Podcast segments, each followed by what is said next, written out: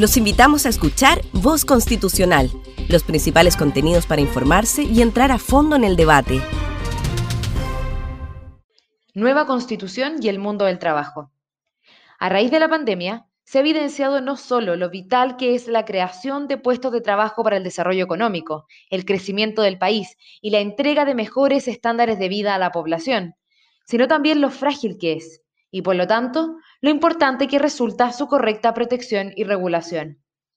Considerando lo anterior, los cambios que se incorporen a la nueva constitución sobre la materia o incluso la mantención de su actual regulación deben dejar espacio a los cambios y nuevas dinámicas del mercado laboral, como por ejemplo la transformación de los espacios de trabajo y su valor para la sociedad, lo que es dinámico y evolutivo en el tiempo. En este sentido, las demandas o problemas actuales deben ser abordados sin afectar la flexibilidad que el mundo del trabajo deberá tener para adaptarse a los nuevos escenarios, aún desconocidos. Los aspectos antes señalados deben ser los elementos esenciales que caractericen el debate laboral en la Convención Constituyente.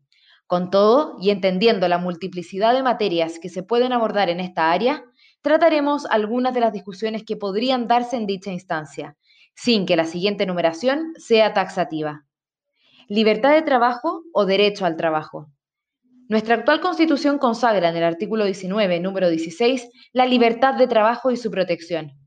Para entender de mejor manera las diferencias que implican consagrar la libertad de trabajo versus el derecho al trabajo desde un punto de vista académico, hay quienes asocian la libertad de trabajo a la fase inicial de una relación laboral restringiéndola únicamente a si se acepta o no un determinado puesto de trabajo, mientras que el derecho al trabajo se entiende como el derecho de toda persona a obtener o acceder a un empleo cuando se encuentra en su búsqueda. O incluso hay quienes van más allá y consideran que también implicaría el derecho a conservar el empleo, por lo que directamente implica que el Estado realice acciones que incentiven la generación de empleo para que nadie se quede sin la oportunidad de acceso cuando así libremente lo quiera.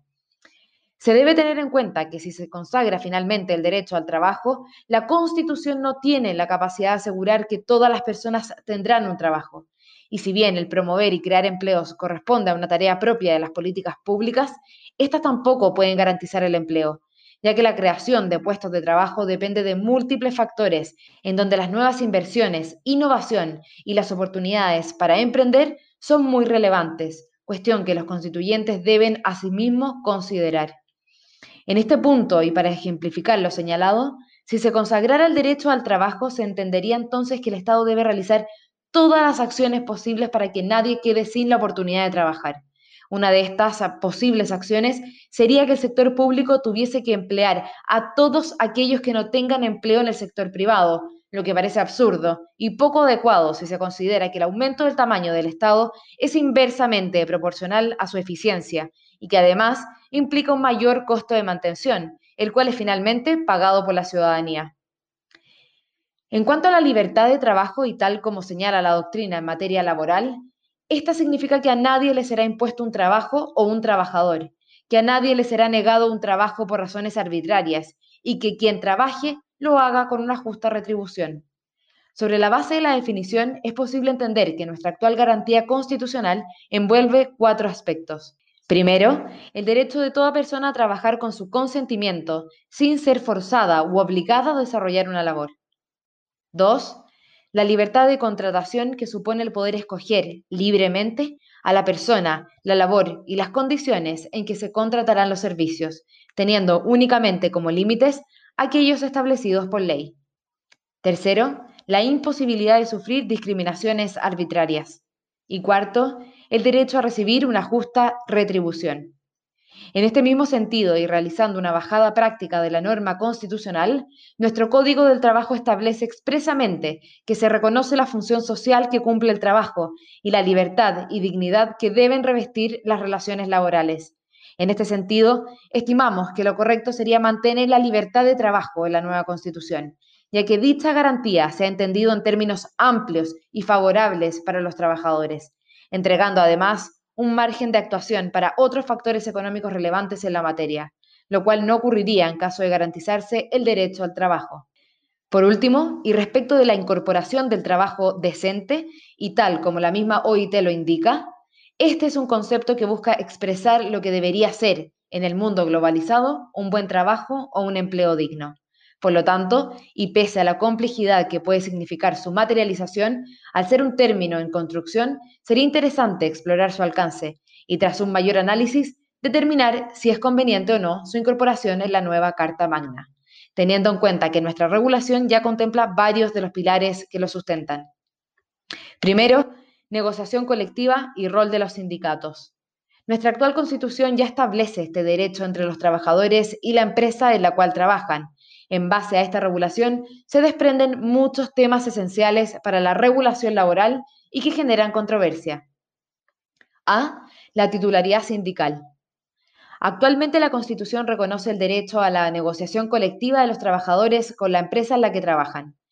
Sobre este aspecto, la propuesta con control de cambios establece que el derecho a negociar pertenece a los trabajadores con independencia de si están afiliados o no a un sindicato, lo que es coherente con el derecho a la libertad de asociación, artículo 19, número 15, y con el hecho de no ser obligado a sindicalizarse, derechos que, a nuestro juicio, son intransables si se quiere mantener una protección adecuada del trabajador como individuo dentro de la relación laboral.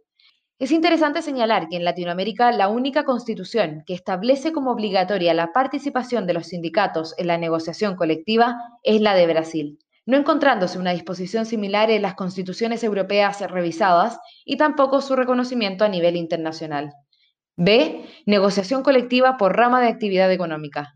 Actualmente a nivel constitucional solo se permite la negociación colectiva de los trabajadores en las empresas en la cual trabajen, se debe tener en cuenta que la realidad de cada empresa y su tamaño, aun cuando pertenezca a un mismo sector económico, es distinta.